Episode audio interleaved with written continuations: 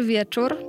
Bardzo miło mi wszystkich powitać na pierwszym z trzech podcastów zapowiadających wrześniowe wydarzenia Ars Independent. Nazywam się Matylda Badera, jestem menadżerką festiwalu i odpowiadam za kształt merytoryczny wrześniowej edycji. Podcastach e, weźmie udział Antonina Nowacka, którą będą Państwo mieli przyjemność usłyszeć dzisiaj, Aneta Chudzik, działająca pod pseudonimem Eta Hawks, a także Teoniki Rożynek, której podcast będzie ostatnim w serii. Za sekundę Antonina opowie trochę o swoich inspiracjach muzycznych i przedstawi swoją selekcję. Ja tymczasem zapraszam bardzo serdecznie wszystkich słuchaczy 24 września na koncert Marii Horn oraz projekcję filmu Sisters with Transistors, które odbędą się w Katowicach w willi przy ulicy Stalmacha 17.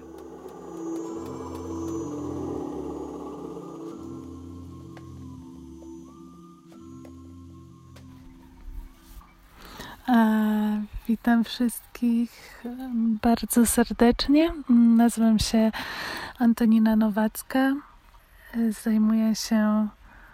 Hmm, jeśli miałabym to jakoś naj, najdobitniej opisać, to powiedziałabym, że najbardziej interesuje mnie um, tworzenie, budowanie jakichś wyobrażeniowych światów y, czy przestrzeni za pomocą dźwięku.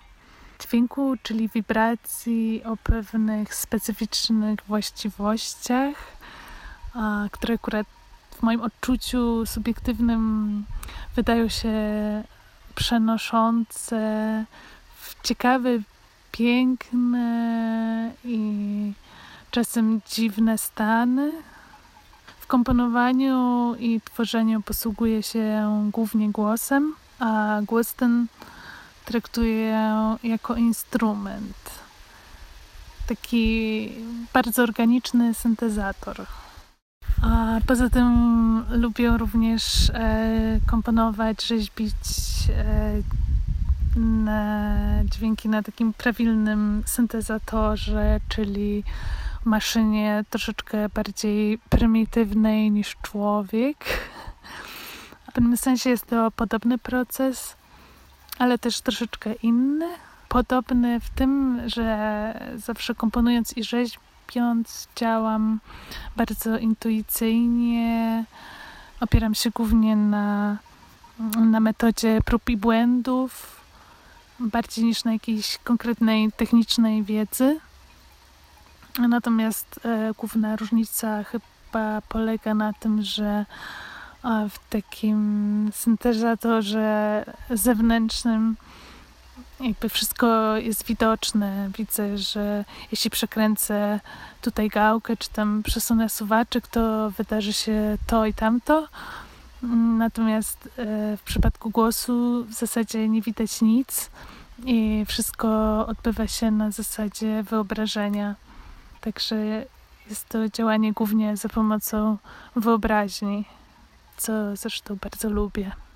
Interesuje mnie też aktywowanie e, ciekawych akustycznie i wizualnie przestrzeni, jakichś takich nieoczywistych przestrzeni, mm, czego wynikiem były moje ostatnie publikacje, na przykład zeszłoroczny album Lamunan, e, który został nagrany w twierdzy Modlin, a szkice do niego zostały e, skomponowane w pewnej indonezyjskiej jaskini.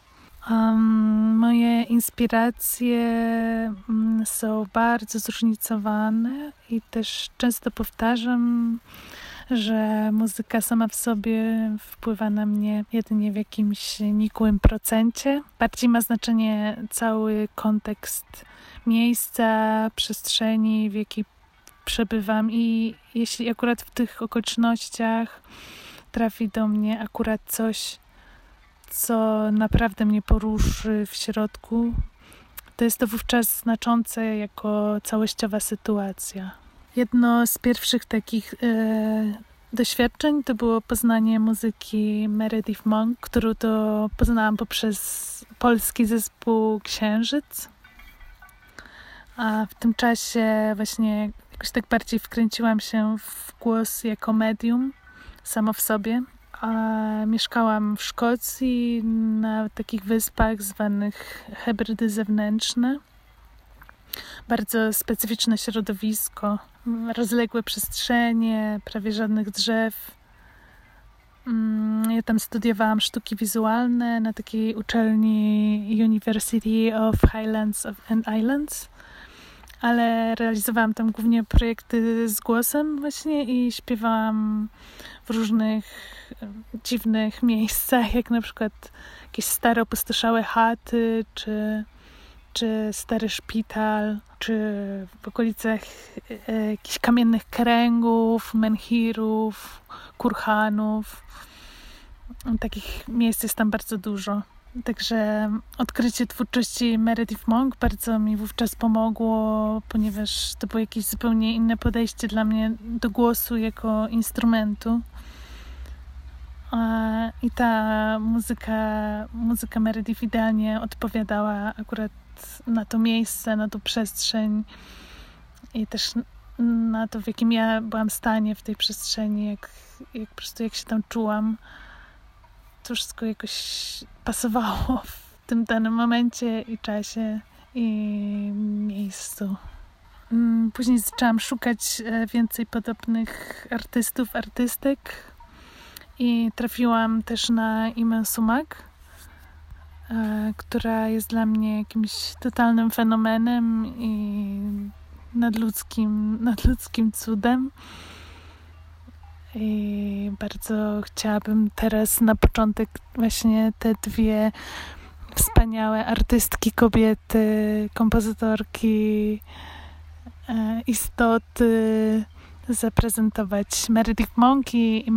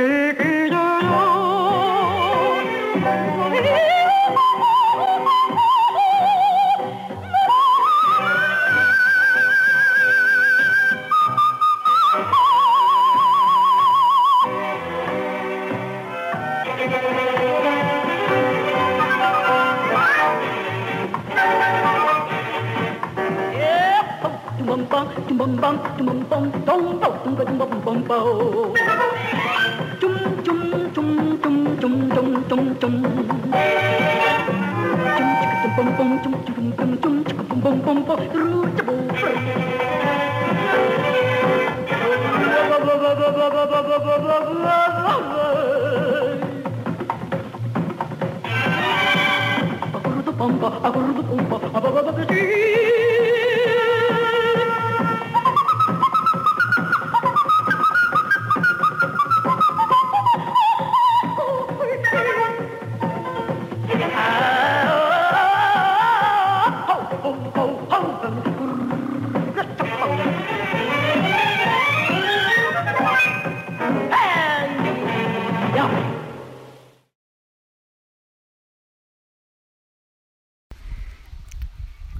Dla odmiany niezbyt pamiętam okoliczności, e, w jakich zeszłam się z twórczością innej bardzo ważnej dla mnie e, artystki, czyli e, Deli Derbyshire. Natomiast muzyka, ta muzyka Deli sama w sobie ma dla mnie jakiś taki niesamowity ładunek przestrzeni i naprawdę niesamowicie pobudza wyobraźnię. Niesamowite było dla mnie odkrycie, że jej podejście do komponowania, do eksperymentu było dosyć mm, pragmatyczne, przynajmniej tak mi się wydaje jak słucham jej wypowiedzi w różnych materiałach wideo. Natomiast jej kompozycje od pierwszego odsłuchu poczułam, że są jakieś takie wyjątkowo przenoszące, że coś kryje się w nich jakiś taki przepiękny element yy, niedopowiedzenia, a zwłaszcza, zwłaszcza seria Dreams. I chciałabym zaprezentować właśnie utwór z tej serii Dreams. Teraz autorstwa Deli Derbyshire. This woman's singing.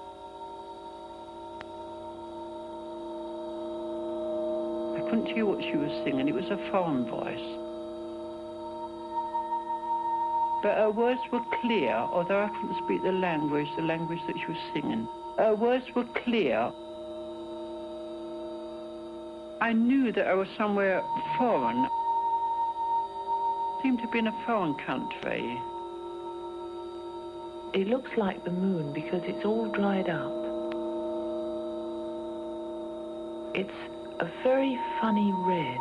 Getting hazier and hazier. It's the color of, of earth, but the red is kind of a terracotta red. The whole of this landscape, the whole of this surface of the land is broken up and dried up like a, a riverbed, as though it's made of clay. All of it is cracked. It's just like the moon. It's all dried up and cracked into hundreds and thousands of, of cracks and, and, and holes. It's like the moon. It's red. The whole of the surface of this land is red. Getting hazier and hazier. The colour of clay, I suppose.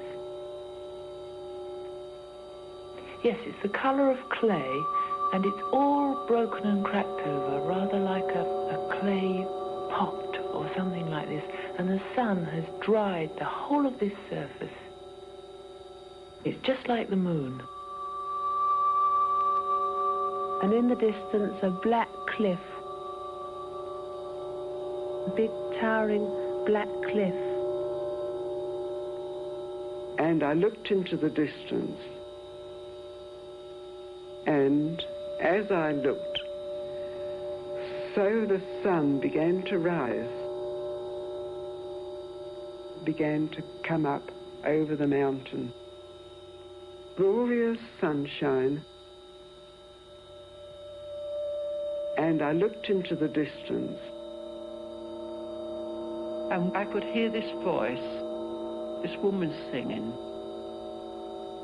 I couldn't hear what she was singing. It was a foreign voice. I knew that I was somewhere foreign. seemed to be in a foreign country.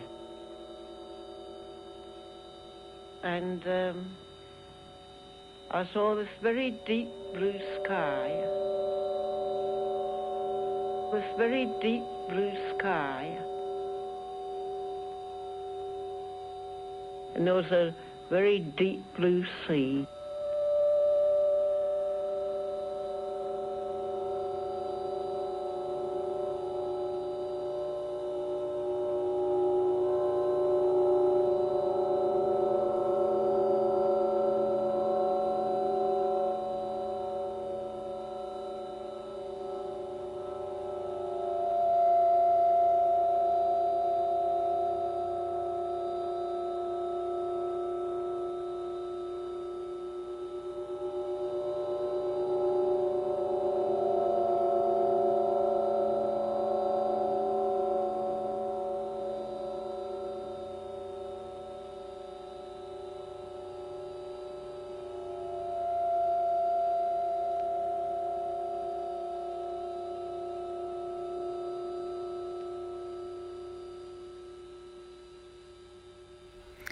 A Pauline Anne Strom e, odkryłam tak naprawdę całkiem niedawno, a w zasadzie nie odkryłam jej sama, tylko została, został mi podesłany jej album przez znajomego, album e, Transmillennia Consort. Co jakiś czas trafiają się w moim życiu takie albumy, które pełnią funkcję pewnego rodzaju kamieni milowych to zdecydowanie jest jeden z takich albumów, ponieważ ta muzyka jakby dla mnie w tej muzyce jest wszystko po prostu doskonałe i czuję się jakby została skomponowana pod jakiś algorytm mojego mózgu akurat w tym danym momencie, ponieważ nie wiem, czy na przykład jeśli usłyszałabym to rok temu, to czy te, również tak bardzo by mi się to podobało. Mam naprawdę przepiękne wspomnienia, gdy byłam na rezydencji w Meksyku nad jeziorem Chapala i pojechałam do takiego kościółka, do wioski obok. E, wioski o bardzo długiej, dziwnej nazwie, z której pamiętam jedynie końcówkę Los Membrios. Także ta podróż przez wzgórza i później wspinaczka no, z tych wzgórz do kapliczki, która górowała nad całą wioską i to wszystko w towarzystwie muzyki Polin to było jakieś tak mega psychodeliczne doświadczenie dla mnie, e, że myślę, że długo zapadnie w mojej pamięci. Zresztą albumu tego słucham, słuchałam i słucham cały czas bardzo, bardzo dużo i jakoś przez cały czas nie mogę wyjść zupełnie z podziwu nad, nad jego doskonałością. Mm, doskonałością, której jakoś zupełnie nie potrafię racjonalnie wytłumaczyć. Poza tym, że czuję się przy tym naprawdę jak w jakimś innym, dziwnym, wyjątkowym i przepięknym, wspaniałym świecie.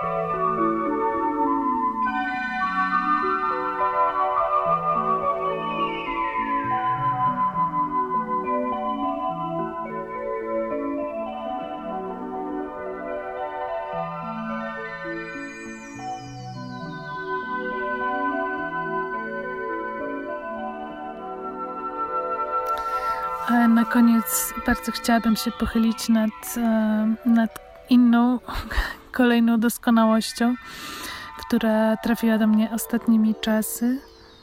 Mm, to również jest związane z danym momentem i kontekstem, ponieważ mm, kilka albumów Alice Coltrane znałam już od jakiegoś czasu i od kiedy je usłyszałam, czułam, że to jest coś wyjątkowego, że jest w tym jakiś taki magiczny składnik, jakaś szczypta kosmicznego pyłu, który wyróżnia tą muzykę i wykręca ją w takim kierunku, tym kierunku czegoś wizjonerskiego. Ale jakiś czas temu e, zaczęłam samo uczyć się nowego instrumentu i tym instrumentem jest mała cyterka i tak naprawdę poczułam, że najmocniej porusza mnie wewnętrznie taki prosty zabieg, jak poruszanie wszystkich strun jedna po drugiej, tak w stylu arpeggia. I wtedy jakoś mniej więcej mm, trafiłam na nagranie Alice e, z koncertu, e, jaki zagrała tutaj w Polsce, gdzie wykonuje solo na harfie przez jakieś niespełna 10 minut. Zostajemy obsypani po prostu kaskadami takich arpeggio. Jest to dla mnie w tym momencie coś tak pięknego, że nie potrafię tego opisać słowami. Ale to, co wydarza się w moim wnętrzu, kiedy obcuję z tym nagraniem, jest totalnie jakimś doświadczeniem kosmicznym, granicznym. Mimo, że oczywiście moje granie na cyterce jest czymś zupełnie niewspółmiernym w jakimkolwiek stopniu do geniuszu Alice, to z pewnością mogę powiedzieć, że bardzo mi pomogło w, w podejściu do nowego instrumentu i w nabraniu jakiejś takiej pewności w tym kierunku, który jakoś intuicyjnie wyczułam Mm, wyczułam jako taki, który mi najbardziej odpowiada. I na koniec właśnie chciałabym bardzo zaprezentować w całości e, to nagranie z 1987 roku na żywo Alice Coltrane solo na harfie w Polsce. Zapraszam.